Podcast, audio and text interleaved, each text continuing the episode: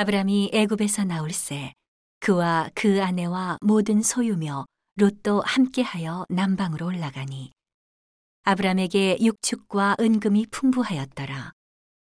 그가 남방에서부터 발행하여 베델에 이르며 베델과 아이 사이 전에 장막 쳤던 곳에 이르니 그가 처음으로 단을 쌓은 곳이라 그가 거기서 여호와의 이름을 불렀더라. 아브람의 일행 롯도 양과 소와 장막이 있으므로 그 땅이 그들의 동고함을 용납지 못하였으니 곧 그들의 소유가 많아서 동고할 수 없었습니다. 그러므로 아브람의 가축의 목자와 롯의 가축의 목자가 서로 다투고 또 가나안 사람과 브리스 사람도 그 땅에 거하였는지라. 아브람이 롯에게 이르되 우리는 한 고륙이라. 나나 너나 내 목자나 내 목자나 서로 다투게 말자. 내 앞에 온 땅이 있지 아니하냐. 나를 떠나라.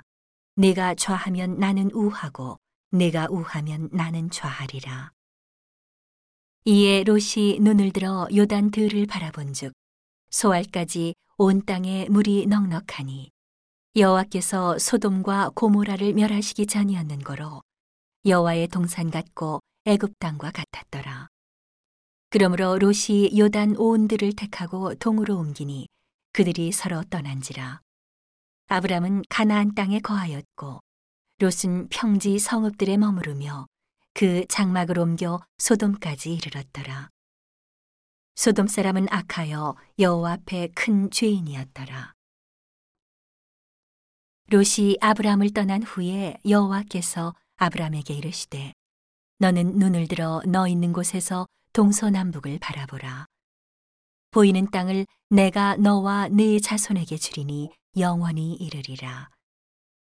내가 네 자손으로 땅에 티끌 같게 하리니 사람이 땅의 티끌을 능히 셀 수 있을진데 네 자손도 세리라.